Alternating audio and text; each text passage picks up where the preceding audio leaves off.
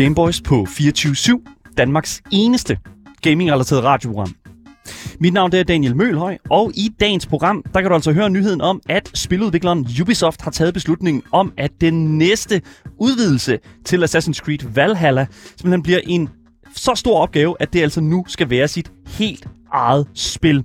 Og fyren, som skal bringe jer den nyhed, yes, det er altså ingen ringer end min fantastiske medvært her på programmet. Selvfølgelig spilanmelder Aske Bukke. Velkommen til programmet. Tak, tak, tak. Yes, yes, yes. Jeg er glad for, at det er dig, der har den her, fordi Ubisoft er jo øh, 100% dit område. øh, det kan vi godt sige. Lige præcis. Og så har Astralis altså også været ude at købe ind, for øh, e-sport-giganten har nemlig købt Thomas Benzes online gaming tv-station, nemlig Pixel TV. Men udover det, ja, så bringer vi selvfølgelig også nyheden omkring den russiske 16-årige dreng Nikita Uvarov, som nu skal 5 år i fængsel på grund af et formodet bombeattentat. Og hold nu fast, i Minecraft. Yes, den er, den er god nok, folkens. Det er ikke godt, det her. Og anyways, så vi jo nok kan høre, så er spilnyhederne som sædvanligt enormt brandvarme her på programmet. Så lad mig bare sige, oh my god, det bliver vanvittigt fedt. Men ikke nok med det, så har Asger jo også været en tur i biografen for ligesom at tage et lille kig på den her filmatisering af det ultrapopulære Playstation-spil Uncharted, med selvfølgelig nogle helt fantastiske skuespillere i øh, hovedrollen, og det glæder jeg mig sindssygt meget til at høre om, fordi det er jo et helt stort spørgsmål, der er jo, er filmen lige så god som spillet? Eller omvendt? Nu må vi se, hvordan det bliver. Det får du i hvert fald svaret på i dagens program. Som altid, så er vi jo live på Twitch. Hele programmets længde frem til klokken 16 i dag, hvor vi skal i dag spille noget øh, Lego Star Wars, tror jeg, vi er nået frem til. Ja, jeg skal bare sige det på den måde. Og øh, links til Twitchen selvfølgelig, hvor du kan se alle de her ting, og selvfølgelig også kontaktinformation igennem Instagramen eller vores fællesskab på Discord. Ja, det kan du altså finde nede i beskrivelsen til vores podcast, alle steder, du normalt finder dine podcasts. Hvis du vil sms ind til os, så kan du også gøre det på telefonnummer 92 45 99 45. Vi holder selvfølgelig øje med sluserne, og du kan selvfølgelig også skrive i vores live-chat på vores Twitch-kanal. Men lad os bare se at komme i gang, fordi der er mange nyheder og enormt mange kontroversielle ting, vi skal tale om her på programmet i dag. Så lad os se at komme i gang. Du lytter til Gameboys, og som sædvanligt er jeg rigtig glad for det.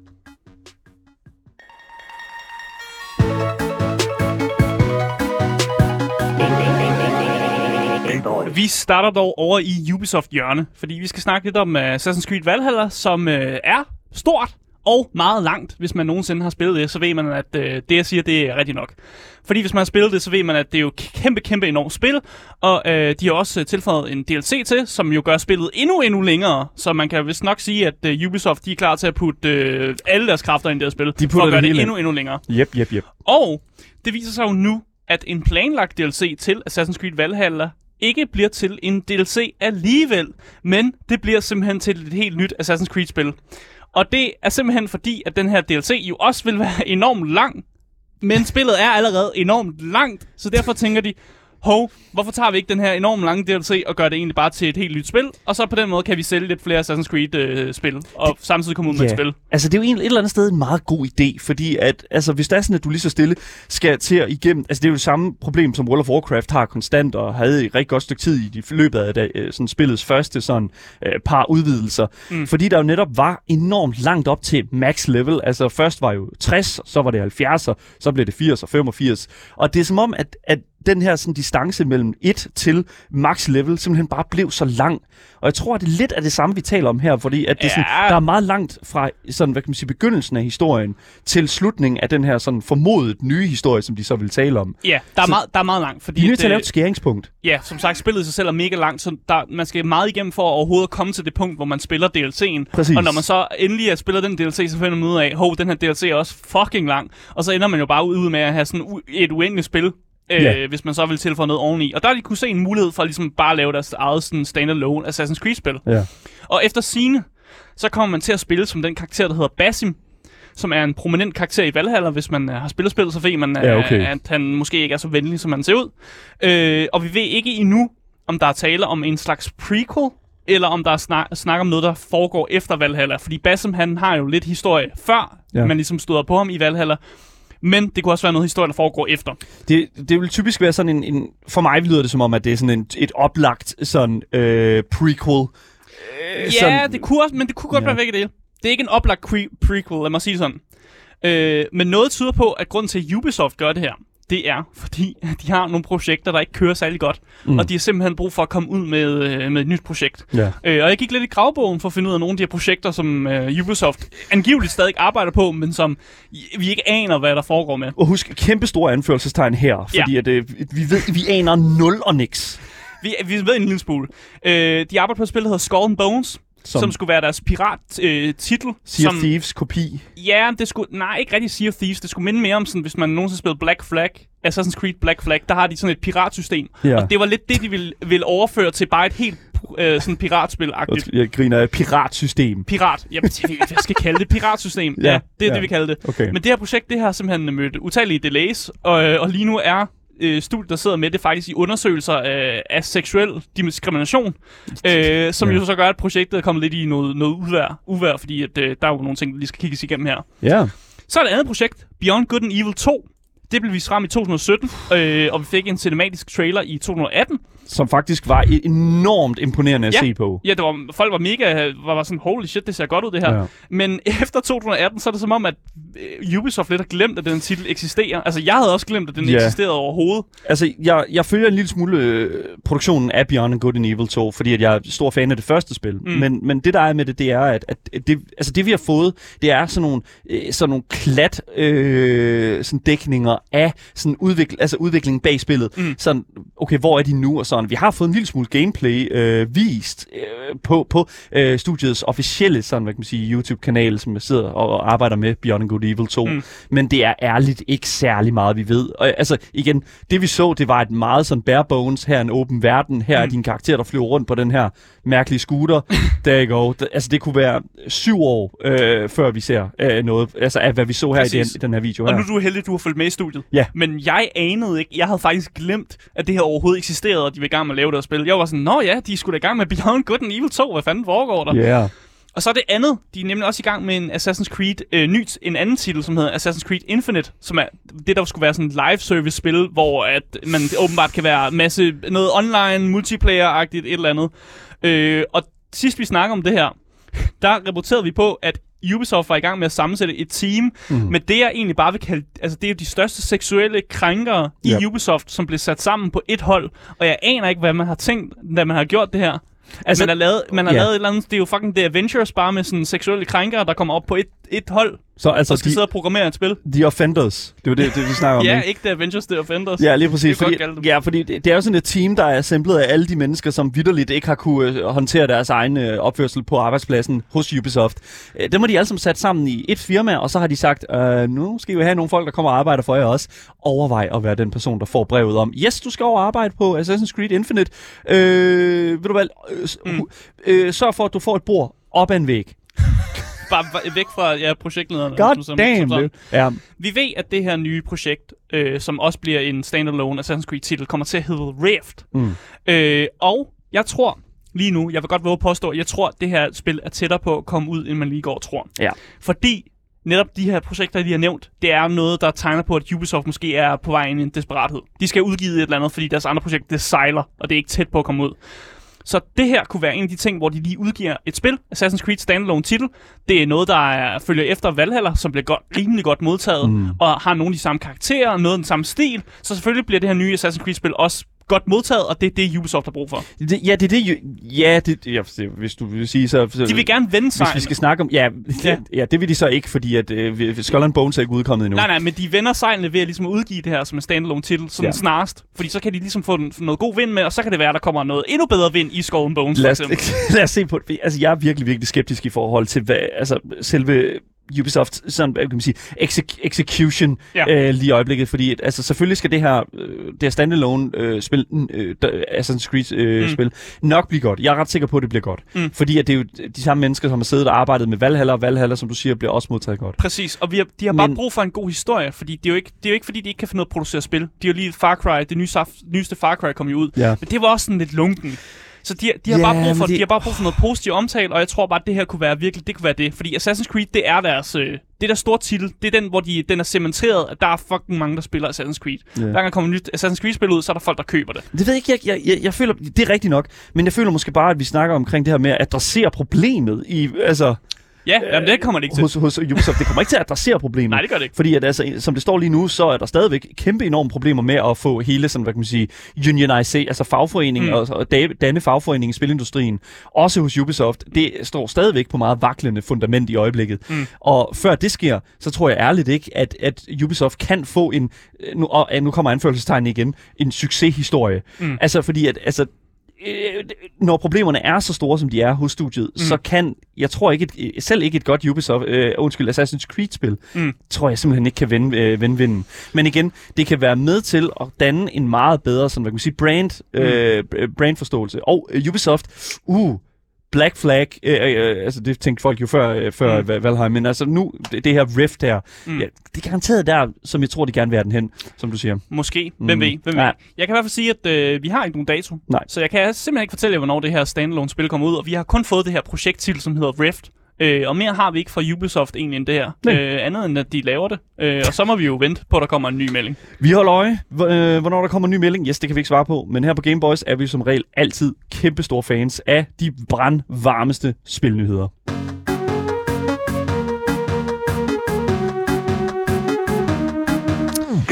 Yes, nu skal vi til at tale en lille smule omkring indland, og vi skal jo tale en lille smule omkring sådan de ting, der sker øh, også i udlandet. Fordi vi har jo set enormt mange historier omkring, åh, oh, nu køber øh, Microsoft Activision Blizzard, og oh, her, her var Sony, der, Sony Entertainment, der gik ud og købte øh, Mm. Bungie.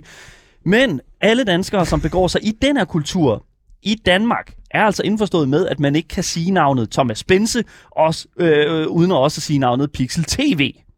Men nu er det altså også øh, kommet til, at vi skal til at sige Astralis, når vi siger Pixel TV. Fordi i en overraskende presseudmelding fra Astralis selv, der siger de altså det her. I et strategisk træk for at blive en endnu større del af gaming- og underholdningsbranchen, har Astralis opkøbt aktiemajoriteten i Pixel TV, et dansk produktionshus og broadcaster. Så der er altså ikke tale om et fuldt opkøb her, som vi ligesom kender fra udlandet, men mere, hvad kan man sige, et, en, en, hvad kan man sige, øh, en majoritetsindkøb øh, på den her danske gaming content platform. Ikke?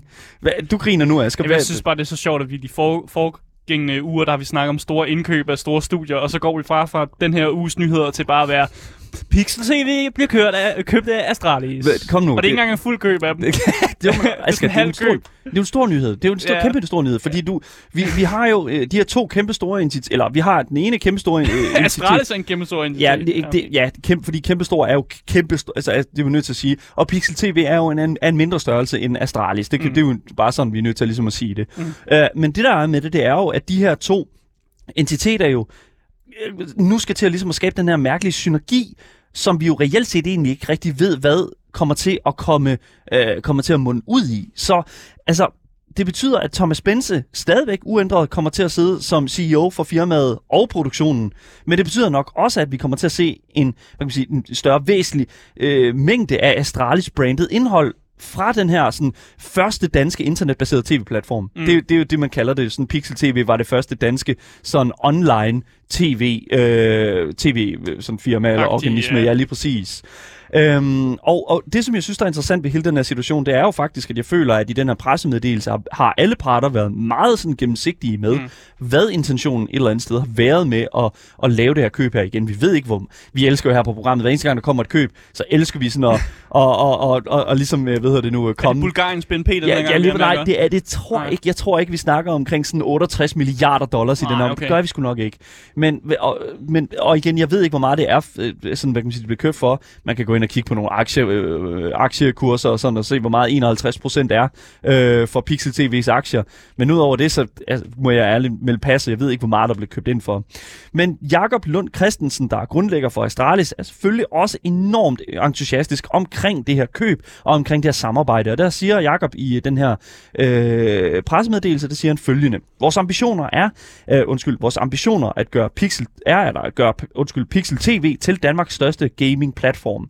En kilde til fantastisk underholdning på tværs af alle kanaler, der kommer til at give en masse ekstremt talentfulde content creators en platform, hvor de kan vokse sig endnu større. Så for os her i Hmm. studiet, så virker det til, at hele den her situation er det ultimative win-win for begge parter. Og det, nu kan vi lige åbne lidt op for det, Asger, mm. fordi at, at vi, vi sad jo sådan og tænkte, sådan, og, og, fordi det kan man jo kun gøre, man kan kun sådan sidde og konspirere omkring, hvad det reelle indhold kommer til at være, det reelle ja. produkt kommer til at være imellem øh, de her to, øh, som man kan sige, entiteter. Øhm, og vi er kommet frem til en, et par af de her sådan... sådan Vi har gisnet nogle vi har ting. gisnet ja. en lille smule, og det er altså... Det, vi- har altså noget med en, øh, med en, med en, øh, med en øh, stanjolhat at gøre her, det skal bare lige huskes. Så det eneste håb, jeg har for Pixel TV, det, og nu er det bare sådan, det er, at de fortsætter med at formidle industrinyheder på deres platform, som Mm. YouTube og den slags. Det har de gjort rigtig godt her i, på, på, på deres YouTube-kanal, og, og det er mange af de nyheder, som vi fører her på Gameboys, er også nyheder, som øh, de øh, laver af videoer på deres mm. YouTube-kanal. Det synes, vil jeg synes, ja. med, med Astralis i, i ryggen, kunne det være helt vanvittigt fedt at se dem producere det på samme måde, som de har gjort før. Ja, men er det den retning, Astralis gerne vil i? Det er jo det. Fordi jeg Ja. tænker, da jeg hørte det her, så tænker jeg mere sådan, når ja, Astralis køber et produktionsselskab. Eller de køber nogen, der kan producere noget for dem. Præcis, og så, Pixel TV. og så prøver de bare at køre noget sådan deres egen branding mm. Over på Pixel TV. Det var, det var det, jeg tænkte, at det var sådan, det skulle være. Ja, fordi at, øh, her siger Jakob jo, øh, ved du, øh, Jakob Lund Christensen, grundlægger for Astralis, han siger jo i sin udmelding i øh, pressemeddelelsen omkring købet her, at de kommer til at give en masse ekstremt talentfulde content creators en platform, hvor de kan vokse sig endnu større. Mm. Så her lyder det jo som om, at okay, så det der egentlig kommer til at være fokuset her, det er at hive nogle af de her mennesker ind, som sidder og kigger, altså sidder og laver de her ting her, sidder og er en del af kulturen, Mm. og så producerer de noget, eventuelt i sådan samarbejde med nogle af de her Astralis talent øh, personer. Ja, og det siger du, men jeg, jeg tænker bare automatisk, når de siger content creator, så de specificerer jo ikke, hvem det skulle være. Nej. Og jeg tænker automatisk på, at det bliver jo bare dem, der spiller for Astralis. At der er jo nogen, der sidder på reserveholdet, eller nogen, der sidder i, i, i nogle af deres sådan lidt mindre vigtige funktioner, og de tænker måske, gør dem til content creators, og ligesom push dem igennem det her Pixel TV. Og det tænker jeg jo, det, det er mere den vej, de vil, fordi så skaber de værdi til deres eget brand, mens de får pushet dem som content creators igennem Pixel TV. Det, er jo, det er jo det, der giver dem mest øh, penge i pengepunkten. Men det der bare er med det, det er, at hvis en, en, en, en, en, en organisme som for eksempel Astralis skal vokse så stor, Mm. så skal de gøre det i samarbejde med nogen, som folk allerede ser. Jeg føler sådan, øh, ved jeg nu, øh, ved jeg nu, Jack Style for eksempel er et godt eksempel, men, men også for den sags skyld Marie Watson, som vi jo også kender her på programmet en lille smule til. Mm. Så det er jo det, jeg mener sådan, at hvis man hiver de her mennesker ind, og ligesom får dem ind på platformen, Mm. og måske arbejder sammen med at ligesom at se de her creators som øh, en, en, en, hvad kan man sige, en, en sy- symbiose øh, del af Astralis-organismen, Mm. så kan man jo ligesom se, okay, fair nok, jeg ser, øh, jeg ser Marie Watson, jeg ser Jack Styles, øh, whatever, jeg ser de her mennesker her, Mm. men jeg ser dem på Astralis' platform. Men vil det så få dig til at også købe noget Måske ikke, mig, brand? men, måske ikke mig, men måske følgere af de mennesker, som Ja. ser de her content creators. Det er der, sådan, jeg ligesom, hvad kan man sige, lægger den ret meget. Lige nu, der øh, kunne man gøre det så, altså igen, det lyder en lille smule som om, at Astralis er meget interesseret i at køre sådan det helt store sådan creator-format, ligesom vi for eksempel ser det på her Ultra Gaming. Det er også meget det her sådan, hive ind, og så er der sådan det her gimmick-indhold. Det er sådan, åh, oh, her er en Fortnite-challenge Ja, og sådan men noget. okay, Ultra Gaming er jo bare, altså, det er jo bare gaming for 8 år. Ja, ja, ja, Det, er ja, jo- det er jo sådan der. Ja, ja. Jeg, jeg skal ikke kunne sige det. det. Det er jo, igen, vi sidder jo her, Gisner, og vi sidder her og har, har en lille smule... Øh, vi, vi sidder her og ved ikke helt, hvad, hvad det kan munde ud i. Men for os, der er det jo også et, et, måske et, lille- et, et spørgsmål omkring sådan... Hvordan kan man også ligesom tilbyde mindre creators at komme ind og blive større? Og der havde jeg sådan en idé om, Mm. at de måske kunne komme ind, optage nogle af de her ting her. De kunne så streame i, øh, hos Astralis Nexus, som er den her netcafé, der ligger inde i Tivoli. Som man betaler for at komme Som man til. betaler, ja, ligesom Og man betaler også anden- for at streame. Ja, lige præcis. Man betaler for at komme ind og låne det. Men det der så også er med, altså, det er, at de her streamere kunne komme ind, og så kunne Pixel TV eventuelt kigge den her stream igennem, og lave et highlight reel Mm. af de sjove ting, der er sket igennem streamen. Fordi det er faktisk virkelig populært på, på YouTube lige nu, Mm. det er med at, at lave en lille sådan 12 minutters video af en, I don't know, 4 timer lang stream. Ja. Og det kunne Pixel TV jo netop være nogen, der kunne komme ind og hjælpe dem med, fordi de jo netop har, øh, hvad kan man sige, der background knowledge omkring, hvordan man producerer medier. Men den tager I bare, imod-. Det tager I bare. Også imod betaling. Hvis, hvis det er også Ja. ja. modbetaling, ja lige præcis. De skal jo tjene penge på det. De skal tjene penge. Hvis, Ja. I, hvis, I, hvis ikke det er det her, I gør, Astralis, så I tager den bare, det er fint nok. Jeg tager ikke nogen, øh, hvad hedder det nu, jeg, jeg, jeg, have royalties jeg har ikke nogen ejerskabsfornemmelser for den der. Det, den, det, det kører I bare, det er fint nok. Men uanset, hvad, kan man sige, hvad det endelige resultat bliver, så er Pixel TV's ejer Thomas Bense selvfølgelig også enormt glad for resultatet. Og her siger Thomas følgende i den her pressemeddelelse omkring købet af Pixel TV. Jeg glæder mig virkelig meget til at samarbejde med Astralis, øh, Astralis-organisationen. Deres visioner og villighed til at investere i fremtiden, kombineret med vores know-how og pos- øh, position giver os en unik mulighed for at udvikle Pixel TV og udnytte det voksende potentiale i gaming. Vi har masser at nå og opnå i det danske marked, og Astralis' position i internationalt skal også være med til at få Pixel TV ud over landets grænser. Mm. De vil til at lave engelsk content nu, lyder Se, det som om. Det er jo netop det, der også var Ja. interessant her. Så det er altså også tale om, at de, at de skal kunne lave indhold, der kunne fungere uden for Danmarks grænser. Mm. Mm. Se, så er det jo allerede et skridt længere end Gameboys. Så det, det vil Ja. jeg sige, ikke? Fordi at, altså, eller det ved jeg snart ikke. Men, men det, er jo, det er jo det, der synes, jeg synes, der er interessant her, fordi det skal jo, det skal jo også appellere til en meget... Fordi Astralis har jo også udlandske fans. Og jeg Mm. tænker sådan lidt, at hvis det er sådan, at de skal udvikle indhold i Astralis forhold, så, så skal det jo, hvad hedder det nu, også kunne fungere for de udlandske fans. Ja, så det giver meget god mening et eller andet sted. Det bliver voldsomt spændende at se, hvad Astralis og Pixel TV har op i ærmerne, men en ting er sikker, det skal nok blive farvet og høj produktion, men indtil videre, ja, så ved vi altså ikke mere end det, som vi har talt om lige her på programmet Game Boys.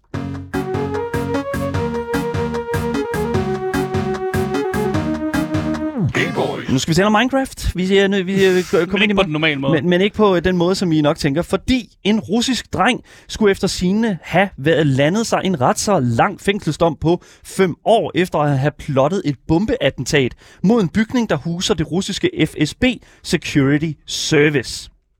Men hold nu fast, som jeg sagde i introen, i Minecraft.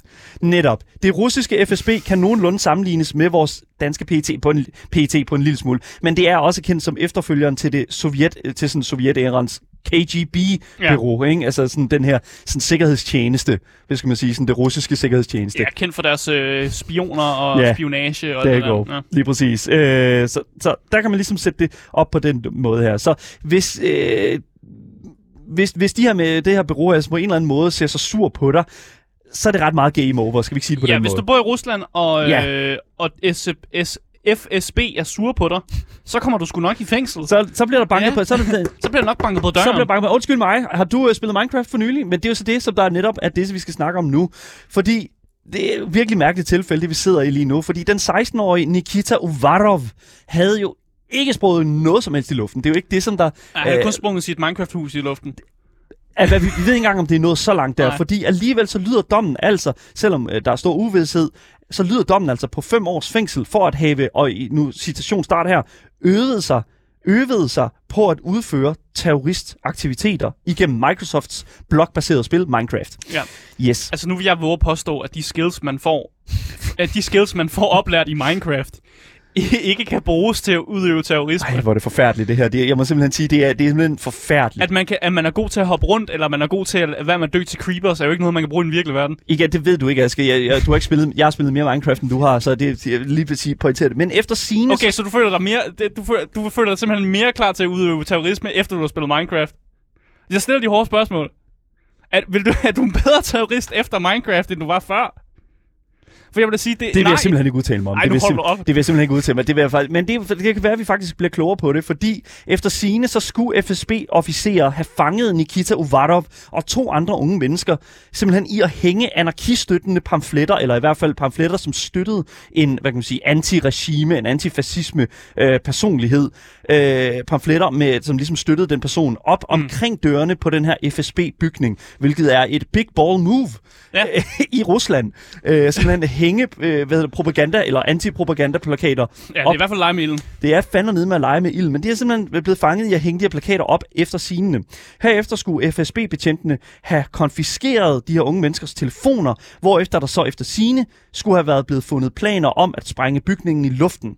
Men udover de her digitale byggeklodser, yes, så skulle de tre unge mennesker samtidig også have eksperimenteret med at lave hjemmelavede bomber og testet deres eksplosive påfund i forladte bygninger et eller andet sted i en by. Mm. Så her lød det jo så også øh, fra Nikita Ovarovs advokat, at anklagerne åbenbart også havde forsøgt at forbinde øh, de unge mennesker øh, til øh, simpelthen at være, være deltage i sådan terroristorganisationer og den slags. Mm. Men de anklager, de blev ret hurtigt stoppet, fordi at der simpelthen var mangel på vi- beviser i forhold til det. Men var der så også mangel på beviser på, at, at de her bu- testbumpninger var fundet sted?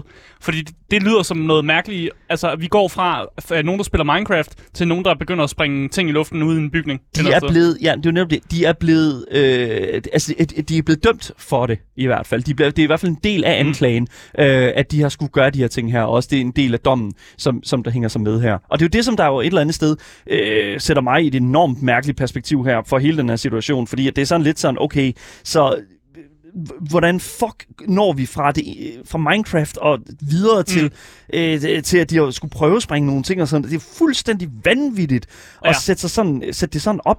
Så, øh, Det går fra 0 til 100 ret hurtigt. Ja, så jeg kunne bare tænke mig at spørge dig, Asger, sådan, hvor meget af den her historie her tror du, der er sandt, og hvor meget tror du, der er opspind fra FSB's side? Ja. Igen, det her, det er jo bare, hvad jeg tror. Yes. Så det, det er bare min holdning der. Jeg tror, selvfølgelig har de sat nogle pamfletter op. Det tror jeg på, at de har klistret nogle ting op på nogle bygninger, Ja. og så har der er der nogle betjente, som har prøvet at klandre dem for et eller andet. det er meget plausibelt i hvert fald. Fordi og så der, er det sgu meget nemt at sige til dem, at så når vi fandt planer om terrorisme på jeres telefoner, og, øh, og I har forresten sprængt nogle ting i luften ude i et varehus et eller andet sted, og øh, det, det siger vi bare, det har I gjort. Og så Ja. begynder de at klandre dem for det. I, øh, hvad hedder det nu, øh, altså det, det, det, det er set før i hvert fald i øh, februar 2020, øh, der var der syv unge anarkister øh, og antifascister, øh, som, som blev, hvad hedder det nu, øh, simpelthen øh, sentenced, eller simpelthen fik en dom på imellem 6 og 18 år i fængsel, øh, hvad hedder det nu, på, på, på, på sådan grundlag for ligesom at være, også være, have, have øh, Mm. sådan, øh, terroristintentioner og andre sådan, hvad kan man sige, øh, intentioner om at skade øh, det, det, det russiske regime. Mm. Øhm, så, så igen, det her det er jo sådan en ting, altså der, der, de her mennesker, som, som er imod Putins regime i, øh, i Rusland, Mm. De, de, de findes. Så Ja, det her, det, det er meget de. Ja, ja. plausibelt. Men der, der, hvor jeg er sådan, jeg synes det, det, det her, her hvor jeg er en lille smule sådan, øh, hvor jeg synes, det er virkelig om, så det er jo, at, at Nikita Uvarov benægter alle de her anklager om at skulle have haft intentioner om at springe noget som helst andet i luften, end måske en digital bygning øh, i luften. Ja, Men altså det i jo det. Minecraft. I Minecraft, det er lige men, præcis. men det jeg tænker, det er jo, at når man formulerer sig med sine venner omkring gaming, så er det jo sådan noget med, at man skriver sgu en sms til dine venner og siger sådan, skal vi ikke, øh, vi skal sgu da ind og lige og blow op nogle sting, ting og sådan noget, ikke? Men man refererer stadig til Minecraft, og Ja. det kan lettest tage, det kan jo let tage ud af kontekst. Ja. Hvis der sidder en, en agent tænker, jamen du har lige, du har lige indrømmet, at du rent faktisk springer noget i luften. Ja, sgu da i Minecraft. Nikita Uvarov siger følgende i retten som noget af det aller sidste. For sidste gang, siger Nikita Mm. Uvarov, for sidste gang i retten her, bliver jeg nødt til at sige, jeg er ikke terrorist, og jeg vil tage min straf med en ren samvittighed og værdighed. 16-årig Nikita Uvarov står ved sin uskyld. Mm. Det hele, synes jeg, som du også siger, Asger, lugter virkelig meget af fæl korruption. Men hvor, fordi, altså, hvor fanden får FSB fra, at de vil springe noget som helst i luften? Det er simpelthen meget en gåde. Ja. Som person, der har brugt flere år på at spille Minecraft, så stoler jeg simpelthen ikke på, at et par tilfældige efterforskere for FSB har kunne lande på en eller anden ter- terrorhandling ved at se en bygning i Minecraft. I Minecraft kan du selvfølgelig godt springe ting i luften med t- de her TNT-blokke. Præcis. Men hvor i alverden finder de øh, så slående beviser for, at intentionen om at gøre det er en virkelighed. Altså jeg forstår ikke, hvor at, at intentionen kommer ind. Fordi de kan ikke læse, altså sådan, der er jo ikke nogen beskeder i Minecraft, som de har kunne læse her, kan jeg forestille mig. Nej, at, og, øh, altså, og det, det vigtige her, det er, at øh, forsvaren har været god nok til at kunne få nogle af de her beviser smidt ud, fordi der, simpelthen, der, der var nogle manglende beviser. Ja. Så derfor bliver vi nødt til at, at holde sådan en, en, en, en linje med, at der er nogle af de her ting, som simpelthen godt kunne være opdigtet ja, fra, fra øh, øh, FSB's side. Ja, fordi at, altså igen, de, jo, de, de, vil- FSB vil jo gerne gå i, øh, hvad kan man sige, i, i lang længder for ligesom at... at Sæt et, øh, sæt et, et statuseksempel. Ja, altså, sæt et eksempel på nogen, ved at hvis I, nogen, altså, hvis I, overhovedet er tæt på at pønse på terror, så bliver I slået ned. Og det mærkeligste er, at, at de her spil her, øh, i hvert fald øh, det her Minecraft, vi taler om, det er telefonversionen af Minecraft.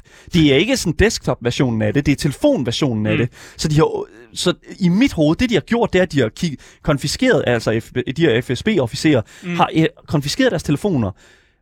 Af en eller anden årsag åbnet Minecraft, og så har de fundet FSB-bygningen, eller hvad? Og så øh, kan jeg jeg forestille mig, at de starter, så har de TNT i hånden, eller et eller andet.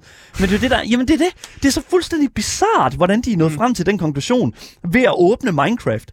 Men det, uanset hvad, så vil jeg sige, at det, altså, det ville være meget mere overbevisende, hvis de havde fundet nogle tekstbeskeder eller nogle sms'er imellem de her unge mennesker, som, og brugt det som beviser for, at, at der var en terrorhandling at tale om. Men nej, grundlaget ligger her. Yes, det er 100%, det er Minecraft. Det er fundet i Minecraft, øh, fordi mm. de har bygget det her hus i Minecraft. Så skal, hvad hedder det nu, Nikita Uvarov afzone 5 år i en fængsel, altså i, i en eller anden fucking straffekoloni et eller andet sted. Hvad fanden for... Ja, øh, han er det- 16 år gammel, er ikke? han er... Altså, ja. Nikita Ovarov er Han er 16 år. Han er den alder, der spiller Minecraft. Det er han. Så det er, ikke, det er jo ikke usædvanligt. Ja. Um, ja. Der you go. Så jeg vil sige 100%, jeg, jeg synes, det er interessant. Larser i vores Twitch-chat skriver også, bliver man så anklaget for terrortræning, når man skyder folk i Fortnite? Og det, ja. det er jo også et godt spørgsmål, ikke? Fordi, Men det er jo altså, de gamle, det er jo altid det gamle argument med, at øh, de første, øh, de originale første school shooters i USA, dem der øh, skød i Columbine, de spillede helt meget Doom. Ja. Og der var ting jo også om, det var Doom, det var, de, det var øh, Doom, der gjorde dem voldelige, og det fik dem til at skyde og sådan noget. Og så hvis man dykker ned i historien, så kan man jo godt se, at der er jo andre det er jo andre ting, der gør, at de begyndte at skyde deres skole op. Men, og ja. ikke bare fordi, de har spillet Doom. Nej, jeg, jeg, jeg skal ikke kunne sige det. Jeg synes, at det her, det, er- det er virkelig, virkelig, virkelig, altså under al kritik, og jeg, jeg er simpelthen, jeg er meget interesseret i, hvordan sådan øh, en entitet, som for eksempel Microsoft, der står lige nu, ejer Minecraft, en, øh, sådan IP'en og den slags, altså sådan, hvad, hvad de sådan tænker omkring hele den her situation. Altså, de, de tænker jo selvfølgelig ikke rigtig så meget, tænker jeg, fordi de mm. Et eller andet sted ikke behøver at forholde sig til det, fordi øh, det er Minecraft. Minecraft er et, øh, hvad kan man sige, Det er kreativt. et meget sødt, sødt nuttet spil. Ja, det, altså det er jo ikke lavet til, at man skal lave terrorhandling. Igen, man kan godt planlægge, altså ligesom man kan bruge Lego-klodser Ja, og du sådan kan også noget. godt bygge en Ja. Bygning i Lego-klodser, så Jeg ved det lade ikke. som om, at, at, at det er noget, du har tænkt dig at planlægge noget Jeg, med. ja, igen, det er, det er virkelig, virkelig en mærkelig nyhed, men jeg, jeg synes, det er sindssygt, at Nikita Ovarov skal afzone fem år lange, øh, fem lange år i en øh, straffekoloni for øh, efter sine at have planlagt et bombeattentat i Minecraft. Fuldstændig vanvittigt. Smid det ud af vinduet. Fucking retfærdighed for Nikita, hvis øh, igen, hvis tilfældet er, at det, der ikke er noget hold i det. Mm. Men som det ser ud nu, så lyder det bare som om, at, de bare, at Rusland og den, den russiske stat prøver at, øh, prøver at dække noget til her, som egentlig er relativt harmløst. Du lytter til Gameboys her på 24-7. Husk at lytte til podcasten, hvis du søger på det gyldne navn. Så kan du finde det overalt, hvor du finder dine podcasts normalt. Du kan også skrive ind til os på nummer 92 45 99 45, hvis du har nogle indvendinger. Og selvfølgelig også ved, i vores Twitch-chat på vores Twitch-kanal Gameboys Show. Mit navn er Daniel Mølhøj, og med mig i studiet har jeg spilanmelder Aske Bukke. Yes. Og nu skal vi til at høre meget mere fra dig.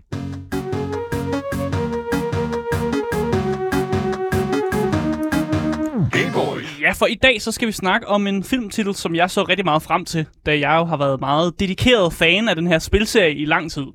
Øh, og det er en spilserie, som øh, er meget cinematisk og virkelig fortællende, så man tænker jo, at det kunne let, det kunne let øh, blive til en film her, en kommende film.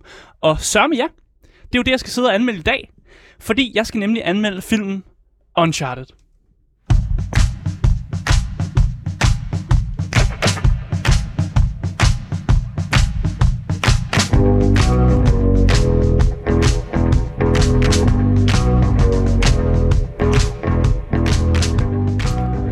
Og det havde jo været oplagt, hvis der var kommet noget fantastisk Uncharted-musik Ja, ja, her. hvad sker der med, hvad det nu, en, uh, Nathans theme, eller? Ja, først og fremmest så bruger uh, Uncharted-filmen ikke så meget Nathans, uh, Nathans theme, eller bare musikken for Uncharted super meget. Det kommer en gang imellem i filmen, men det er simpelthen ikke det, de brander som der sådan, den, den sådan officielle movie soundtrack. Uh, og derfor så hører vi egentlig det her nummer, som er det, som bliver brandet som det er, det er Uncharted movie soundtrack, vi hører lige her. I guess. Og sådan det bare. Og det skal man bare affinde sig med. Og det siger måske noget om filmen nu. Men øh, jeg synes egentlig bare, vi skal gå ind i det. Fordi ja. hvis man ikke er bekendt med Uncharted-spilserien, så kan jeg lige hurtigt opsummere, hvad spillene går ud på. Mm. I alle, på nær et af Uncharted-spil, spil, spillene, så spiller du som helten Nathan Drake, der leder efter en gammel forsvunden skat eller en fortabt civilisation af en eller anden art. Øh, og spillet er et tredjepersons spil, øh, delt op i forskellige faser. Der er en del af spillet, hvor man hopper, kravler og løber rundt i gamle ruiner eller bygninger. Så er der en del af spillet, hvor du løser de her forhistoriske gåder for at åbne hemmelige passager eller døre. Og så er der den sidste del af spillet, som er bare nærkamp og skydning altså mod fjender. Relativt. Som er mega fed. Altså, det er jo en mo- mere moderne, sådan, hvad kan man sige... En, en moderne Indiana Jones. Indiana Jones, ja, præcis. Bare uden pisken. Ja, det kan man godt sige. Og den, det sidste nævne her med nærkamp og skydning, det hænger så i, at når man jagter de her skatte, så er der ofte andre, der er interesseret i skatten. Øh, og i de fleste af de her spil, der er det en eller anden rig mand, eller en eller anden, der har adgang til en eller anden privat her af en eller anden art. Ja. Øh, og der er jo rigtig mange fjender der, og så er der rigtig mange, man kan skyde mod, og det er sådan, Uncharted egentlig fungerer her. Og spillet er jo lavet ret linært og meget filmatisk, med en sådan god portion af de her cutscenes, som, man ligesom, som gør, at de her personer, som fremgår i spillet, de får vildt meget personlighed, til trods for, at spillet jo er fyldt springfyldt med masse action, men nok cinematics til, at du ligesom får, du får noget personlighed, og der er nok af det her sådan, øh, øh, sådan pauser mellem actionscenerne, til du får en hel masse dejlig Nathan Drake-dialog med nogle af de andre karakterer, der er med. Hmm. Den her film, som jeg skal snakke om i dag, Uncharted, den er instrueret af Ruben Fleischer, som var med til at lave Zombieland. Så Hvilket skulle... er en fantastisk, fantastisk, øh, hvad hedder det nu, øh, ja. øh, øh, øh, øh, film, ikke? Altså, det er, ja, etteren var god. Etteren var god. Han lavede storen. Ja, det var ikke så godt. Det, det, det hvad der, sådan er det. Ja, præcis. Så man kunne godt forvente, at oh, der var noget at hente her. De har fået en god instruktør, der måske godt kunne adaptere det her ret godt. En god action, øh, ved du nu, instruktør også, ikke? Ja, en ja. god action-instruktør også. Ja. Der er heller ikke super meget galt med action i den her film. Mm. Men, øh, men lad mig lige give et, et, et kort resume af filmen Uncharted. Fordi mm. i filmen Uncharted, der følger vi selvfølgelig også Nathan Drake. Han bliver spillet af Tom Holland. Øh, man kan mene, hvad man vil om Tom Holland, men jeg synes ikke, det er det rigtige valg af ham som Nathan Drake. Nej. Men Nathan Drake i filmen er vokset op på et børnehjem med sin bror Sam. Øh, men de bliver begge taget for at bryde ind på et museum, og broren bliver ligesom nødt til at stikke af for at undgå fængsel. Nathan bliver så efterladt med en øh, ring, og det er jo den her klassiske ring, vi jo kender fra spillet, som er den her øh, ring, hvor der har den her inskription, hvor der står Sic Parvis Magna, som betyder storhed fra små begyndelser. Så jeg vil lige hurtigt øh, ja. understrege her, at det kan ske, at vi øh, i løbet af, de næste, ja. af de næste 20 minutter måske kommer med en lille spoiler for filmen, men hvis det er tilfældet, så vil jeg sige, bare rolig, vi siger det, og så kan du lige skifte 15 sekunder frem. Ja, jeg plejer, jeg har prøvet så godt jeg kan, kun at referere ting, man ser i traileren, og ja. ting, man ser i de første dele af filmen. Vigtigt. Netop, så man ikke er blevet spoilet. Ja. Men her, den her ring, den får han, og det er jo det eneste, han kan huske sin bror fra, fordi han stikker af og sådan noget her. Mm. Og broren får jo plantet den her idé om, at der er en fortabt skat et eller andet sted. Men det ligger Nathan jo så på hylden, at han bliver ældre, men da han er øh, i sine unge ungdomsår, hvis man kan sige sådan, så løber han ind i Sully, og Sully, han blev spillet af Mark Wahlberg. Mark fucking Wahlberg. Yes, dude. Nathan render rundt og er bartender. Han lever, sit, uh, han lever en fin nok liv, men så kommer Sully skulle lige forbi. Uh, og han siger sgu, at uh, den her skat, den uh, er der et sted derude. Og uh, Nathan, han siger jo selvfølgelig ja til ligesom partner sammen med Sully. For at finde, både for at finde brugeren, men også den fortabte skat. Fordi Sully, han ved også lidt, om, om brugeren også har været på jagt efter den her skat. Hmm. Og det kan Nathan jo ikke sige nej til. At finde brugeren og få skat, det er jo bare en win-win for ham. Og det sender jo så de, den her duo ud på noget af et eventyr, hvor de selvfølgelig også skal ses over skulderen, fordi der er en rig mand efter dem, som også i spillene.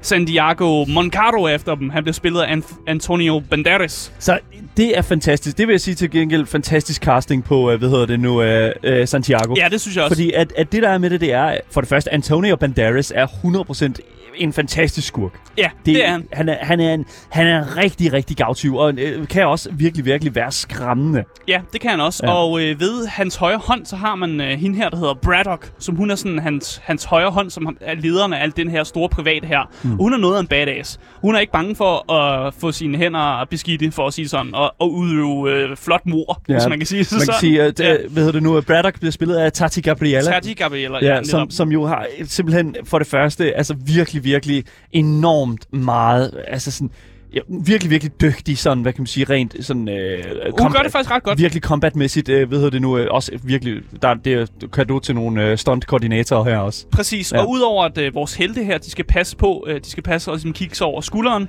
så skal de også passe over, på over for hinanden, fordi skattejagt og ærlige mennesker, de går ikke hånd i hånd. Nej, det gør de ikke. Og vi har den her kvindelige skattejæger, der hedder Chloe, som også lige bliver sådan kastet ind øh, sammen med heltene, og så skal Nathan jo balancere ikke at blive dræbt af skurkene, men også om han overhovedet kan stole på hans kom- kompagnoner i det her øh, øh, sådan plot, de er i gang med. Jeg kan fortælle, at Chloe hun bliver spillet af Sofia Ali, som er øh, et rigtig godt cast.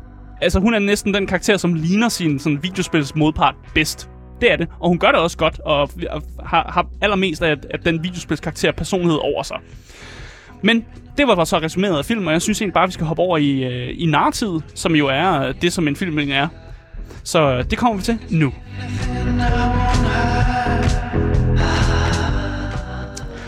Når jeg kigger på narrativet i den her film, så er der desværre en masse, som ikke fungerer optimalt. Åh oh, nej, det var præcis det, vi ikke ville høre. Ja. no. Jeg tror, jeg tror, det største problem er, jeg tror, de har problemer med, hvordan de skulle introducere de her karakterer. Fordi intro, introducerer man dem på en måde, hvor de fleste allerede ligesom kender dem, altså har kendskab til dem, fordi man har spillet en masse spil. Det er jo en måde at gøre det på. Mm. Eller man kan selvfølgelig også bare prøve ligesom at åbne helt op for det. Og fordi så har man en forventning om, at folk ikke ved noget om de her karakterer. Og fordi de aldrig nogensinde har spillet af Uncharted-spil. Og det var som om, de ikke rigtig kunne beslutte sig for, hvad vi gør her. Om vi laver sådan noget genkængelighed, eller om vi laver noget, åh, de her karakterer er helt nye, dem har jeg aldrig set før. Dem skal vi lige introducere. Og det, det er et stort problem, fordi jeg har sådan en, en, en idé om, at de prøver at introducere men, men, men sådan ikke rigtigt. Det bliver gjort sådan halvt. Og så er der også et stort problem med at filmatisere Uncharted, fordi i modsætning til spillene, hvor man kan, der kan du fortælle en historie over 20 timer, fordi det er jo store spil, og du har Ja, masser af tid til at fortælle dem og sådan noget. Så en film, der har man jo kun omkring de her to timer. Og du skal helst ikke, du skal helst ikke være over de to timer, fordi så bliver folk sgu ikke hængende, eller Nej. det, man gider ikke sidde i en biograf mere end to timer. Så det, det okay, fordi for mig lyder det virkelig som om, at det er... Det okay, så når vi har med videospilsfilm at gøre, Ja. så er det magiske, man kan gøre, det er enten at cater til dem, som they, if you know, you know, Ja. eller lave det så introducerende, at alle ligesom kan være med. Ja, og de har ligesom prøvet at balancere i midten. De har prøvet Ja. at være lidt mere over til If You Know, You Know, men de prøver stadig at introducere dem. Og det gør jo bare, at du bruger rigtig meget runtime. Altså, du bruger rigtig meget tid på at ligesom skulle introducere nogle karakterer. Så Og det gør jo så, at man mister noget plot. Og det er jo, det er jo bare sådan, det må man tage med det her at gøre. Ja. Øh, og det gør, at der er nogle ting, der går for stærkt. Men partnerskabet mellem Nathan og Sully, det sker også ufattelig hurtigt. Nej. Og det er sådan noget med, at, de, at Sully kommer ind på den bar, hvor han øh, ligesom arbejder, og så har de sådan, blah, blah, blah, blah, og så er den, I got this job. Og så er Nathan jo bare sådan, ah, øh, det gider jeg ikke. Øh, og så, jeg øh, bartender. Ja, og så kommer han, og så senere er han så sådan, nu gider jeg godt. Ja. Altså, det er virkelig så hurtigt, det går der. Og i spillene, der ligger det jo op for, at Sully, han bliver den her faderfigur, og han ligesom bliver ham, der skal guide Nathan, fordi Nathan er jo forældreløs fra satan. Mm, han er ja. vokset op på et barndomshjem, og han havde sin bror, men hans bror stak fucking af. Altså, han har ikke nogen, han har ikke et for, rollemodel for sig, så Sully var jo lagt op til at skulle være rollemodellet. Men det er som om, han er ikke rigtig en faderfigur i den her film, og det synes jeg bare, at, man, at du tager et plotpunkt fra spillene også, som er så on the nose, og sådan lige til højre benet. Og det, det, bruger man, det bruger man bare ikke. Fordi jeg føler mere, at de, de er for tæt på hinanden i alder. Jeg synes ikke, altså Mark Wahlberg er godt nok, han er godt nok ældre end Tom Holland. Han det er ved jeg godt. ældre, ja. Det ved jeg godt, men, men jeg har bare sådan en... I spillene, der er Sully jo bare ham, der den gamle mand, som er sådan lidt, øh, lidt dejlig, sådan lidt morfaragtig på en eller anden måde. Hvad er det for noget at sige? Jamen, det er Mark Wahlberg bare ikke. det er han bare ikke. Det, han er ikke den oplagte faderfigur, som, Nej. som ellers kunne have været fedt, hvis der var det der, øh, der var i filmene. Altså, øh, hvad kan man sige, det der er med det, det er jo for det første, at... at så for, jeg, jeg anser Mark Wahlberg som værende... Altså, jeg kan simpelthen... Jeg så ham i tæt, øh, tæt altså sådan uh, instrueret ja. af Seth MacFarlane, mm. øh, Mark Wahlberg. Og jeg må simpelthen sige, efter jeg har set ham i den film, det har ødelagt ham som øh, altså sådan actionhelt, Ja. øh, føler jeg. Og, altså sådan for alle andre film. For mig, der han vil han altid være den der lidt sådan stoner-type nu. Øh, og det er super ærgerligt, fordi at Mm. Mark Wahlberg kan enormt mange ting. Mm. The. Departed er en af, de, øh, en af de bedre film, jeg har set ham i. Ja. Øh, hvor han jo spiller en helt fantastisk politimand. Men, men, og igen, så har du også hele snakken omkring Tom Holland jo, som altså har sit Mm. livs rolle fucking Spider-Man. Ja. Og, det, og skulle tage, tage det billede, vi har af de her mennesker, ud fra de roller og putte det ind i den her nye konstellation. Det er så svært Ja. at se dem i de her roller her. Og det, som også jeg synes, filmen bruger for meget tid på, det er action. Ja. Det fylder rigtig meget. Og det er, mere, det er mere en actionfilm, end det er en plotfilm. Og det synes jeg faktisk er lidt synd, fordi ja, der er meget action i spillene og sådan noget med. Men det er jo, det, altså, det er jo plottet, som gør, at vi spiller spillene, og vi rent faktisk vil, vil, vil høre noget om de her ting. Og det er bare sådan, der er ikke tid til dialog. Der er simpelthen ikke tid til dialog, fordi der foregår så meget action. Og så er det som om, at de her karakterer, vi så har, de bliver sådan lidt en shell af sig selv. De bliver todimensionelle, fordi det er bare nogen, der laver en masse tricks. Det er bare nogen, der laver en masse action, Ja. og ikke siger så meget. Og det, er simpelthen, det gør så, at der kommer en masse scener, som simpelthen heller ikke fremmer plottet særlig meget. Vi har en, øh, en scene, hvor de møder Chloe først, hvor hun stikker af med en af de her vigtige nøgler, de skal have. Og det er sådan en scene, hvor jeg tænker, hvorfor er den her? Hvorfor er det, jeg skal se på sådan en, en mærkelig sådan chase down scene af en, af en karakter, som jeg godt kender fra spil, når jeg kender personligheden. Det giver mening, hun vil gøre det, men det er bare sådan lidt, hvorfor er det her overhovedet? Det kunne være ja. Gjort kortere, eller man kunne have vist det på en anden måde. brugt mere tid på reelt set at fortælle Ja. yeah. eventyret, eller fortælle hi- altså, hvad kan man sige, den her mere sådan episke altså, del af historien, Præcis. i stedet for at bruge alt det her sådan follow-up-tid, altså hvor der er sådan, åh, oh, her er deres forhold, og sådan, øh, bum, yeah. bum, bum, og så bruger de masser af tid på det her. Altså det er som om, det lyder som om, at, øh, hvad kan man sige, prioriteten, eller prioriteringen af, Ja, hvad der ligesom skal ske, prioriteringen har været hos action. har været hos Action, og så været for, at, oh, alle kender alligevel den her. Det, jeg tror, det er der hovedet har været. Alle kender de her karakterer. Men det er jo nu- mærkeligt, at man så introducerer dem også. så hvis vi kender dem, kender vi dem, eller kender vi dem ikke? Jamen, altså, det er hvad, Men, pick a Asger, lane. men Asger, det er fordi, at, det er fordi, at der også findes publikum derude, som også skal ind og se en eventyrsfilm. Jeg ved det godt. Ikke? Altså, og det prøver, de ja. prøver jo at cater til det hele. Ja. Og det er, jo, det er jo sådan, man har gjort det. Jeg synes også, der er for meget plot til skurkene. Nej, men det er virkelig... Jeg føler, i Uncharted, der, What? jeg er skide ligeglad med skurkene. De skal bare være sådan nogle bøller, der bare kun er... De må altså deres, deres eneste sådan, uh, punkt for, for, hvad de gør, kunne bare være penge. Altså en Uncharted, altså un- Præcis. klassiske Uncharted. Øh, Det er magt og penge. Magt og penge. Ja, skurkene i de, de spil vil gerne have magt og penge. penge. Sådan er det altid. Derfor kunne man godt have lavet, man kunne godt have taget Anthony Banderas og faktisk have givet ham mindre plot. Fordi nogle gange er det bare sådan lidt, hvorfor, jeg, har ikke, jeg har ikke brug for at se alt det her med dig som skurk og sådan noget. Jeg har bare brug for, Ja. at, at du skyder efter Nathan Drake, for og så mig- er der meget ja. plot med ham.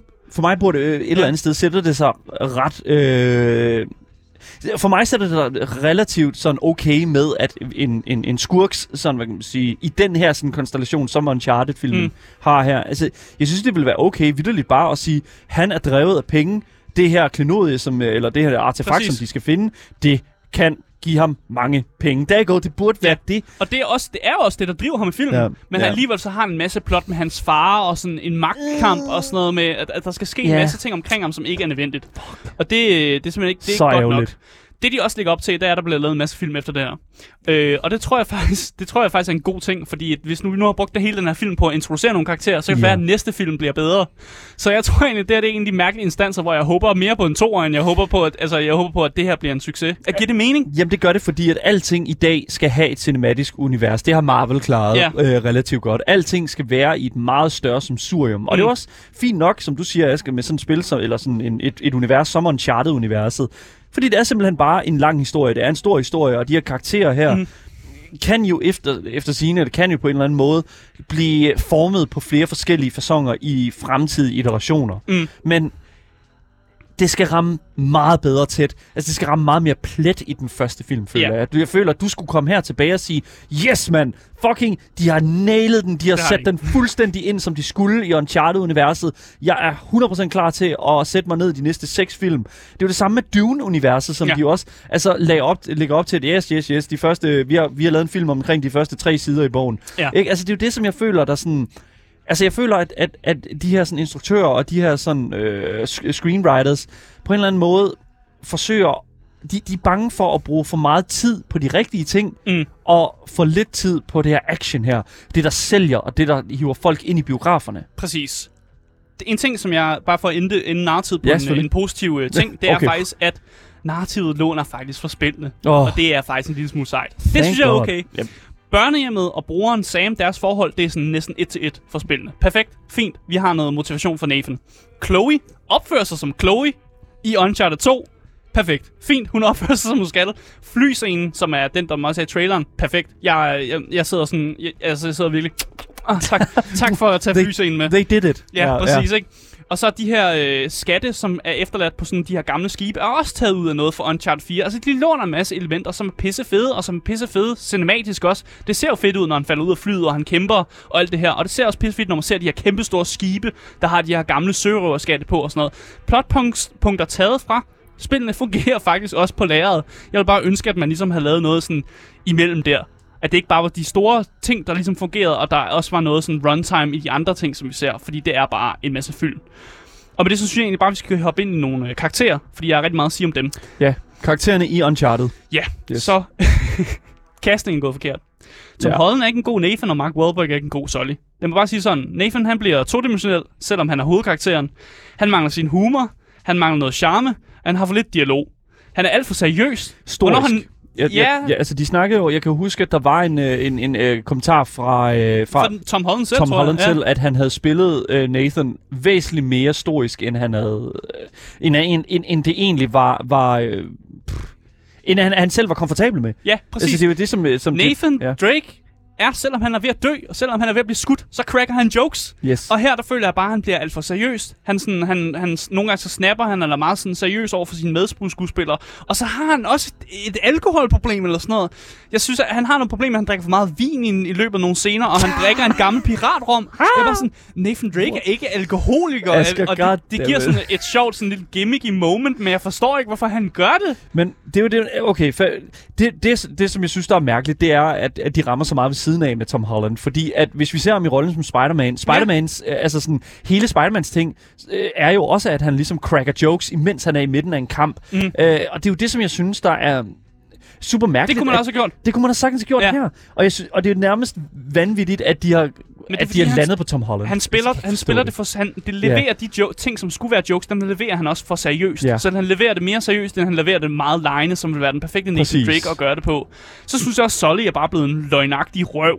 Altså, han er bare en røv i, i den film. Åh, nej. Altså, han er meget mere sådan en, en faderfigur, som prøver ligesom at, at tage Nathan et rigtigt sted hen i spillene. Og han er, han har masser af fejl, og sådan, han er en fejlagtig menneske og sådan noget. Ja. Men han tager ham bare ikke et godt sted hen i den her film, og han er bare en øh, big røv. Ja. Stor røv. egentlig bare. Okay, det, lad os holde den der. Jeg vil helst ikke uh, se for meget røv uh, ved nu her på programmet. Ja. Jeg vil gerne snakke lidt om setting også, fordi jeg er vild med de øh, steder og lokationer, som bliver brugt i, øh, i filmen her. De er fede, de er unikke, og de giver nogle nice anslag. Jeg synes, det er fedt, at man bruger øh, for eksempel det her med, at der er en hemmelig passage i en kirke, som leder ind i civilisationen på en natklub. Sådan med, at de her gamle, sådan 500 år gamle ting, de ligger selvfølgelig ikke, som de altså som de gjorde for 500 år siden, de blev lavet om til andre ting, og det, at der er en, øh, et sted, hvor de skal finde en nøgle til noget, altså et nøgleshul til deres nøgle, og det er et pizzeria. Det er simpelthen Papa John's. Papa John's? Ja, men jeg tror, han kalder det Papa John's. Jeg ved ikke, om det er en Papa John's. Men det er pizzeria, den finder sig ind i. Og jeg kan godt lide, at man tager så moderne steder på en eller anden måde og laver en fortolkning af, at inde i det her pizzeria, den natklub, der findes simpelthen sådan, altså, svaret til goden. Og det synes jeg er en god måde at bruge settingsene på.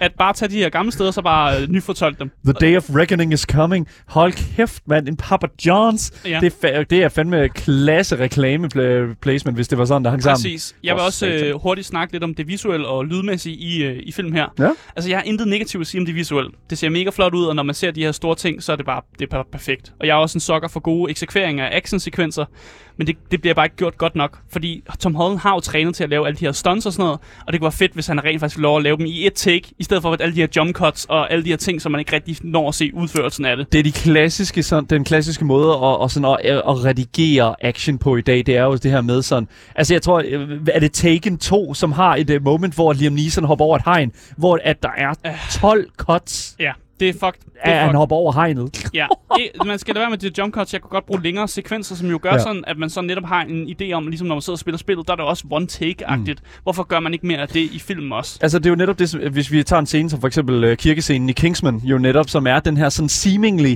Ja. uh, one-take-scene. Det behøver ikke være det, det skal bare virke som om det er det. Ja, lige præcis. Altså, ja. Ja. det kunne man jo sagtens gøre i action, actionsekvenser som det her. Og Tom Holland kan sagtens finde ud af det. Han er mm. Selv enormt dygtig stuntmand. Ja. Ja. Uh, stuntmand i anførselstegn. Han er bare virkelig det. Han kan lave rigtig, Han rigtig, kan lave mange, rigtig ting. mange ting. Han er den rigtig fødte Spider-Man, kan man Og sige. det skulle man have gjort i en one take, og så Ja. var det fedt. Præcis. Lydmæssigt, hvor fuck er min Uncharted-musik? Seriøst, der er for lidt af den. Michael, Jeg skal have, det er en spil, det er en spil chance. De kunne bare have taget musikken og anført den over, og så har det været perfekt. I stedet for skal de have det noget af det her sådan pop-agtigt, populær musik, som skal spille ind over. Og det synes jeg bare er unfair. Mm. Det, jeg synes bare, man skulle have brugt det her, det, den her lyd, fordi den er, eksisterer den perfekt. Folk kender den, og den fungerer også som filmisk musik. Mm. Altså, så brug det i stedet for. 120 millioner US dollars er der altså været af budget til Uncharted-filmen, ja. Altså filmatiseringen af Uncharted. Hvor pengene er gået hen? Yes, de sgu nok gået til, øh, til skuespillerne og øh, visuelle effekter. Fordi ja. At, altså, filmen er jo flot.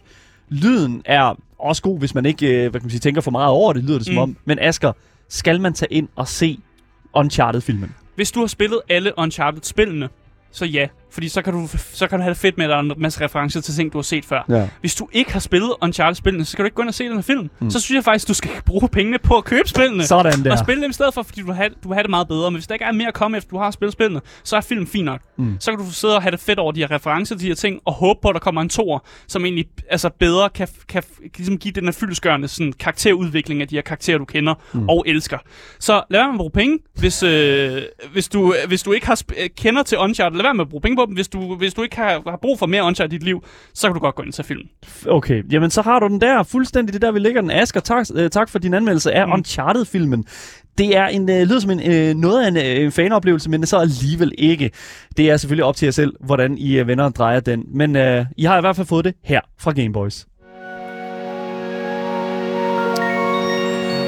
Tak til jer, som har lyttet med på øh, radioen. For jer, der kommer der nogle nyheder nu. Men vi fortsætter stadigvæk på vores Twitch-kanal Gameboys Show, så kom ind og kig forbi. Dagens podcast kommer ud over alt, så længe I søger på det gyldne navn. Gameboys. Lige præcis. Mit navn det er Daniel Mølhøj. Med mig i studiet har haft spilleranmelder Asger Bukke. Yes. Yes, lige præcis. Vi siger tak for i dag, og tusind tak, fordi I har lyttet med. Og så ses vi selvfølgelig igen som sædvanligt i morgen med meget mere gaming og mange flere anmeldelser. Hej hej.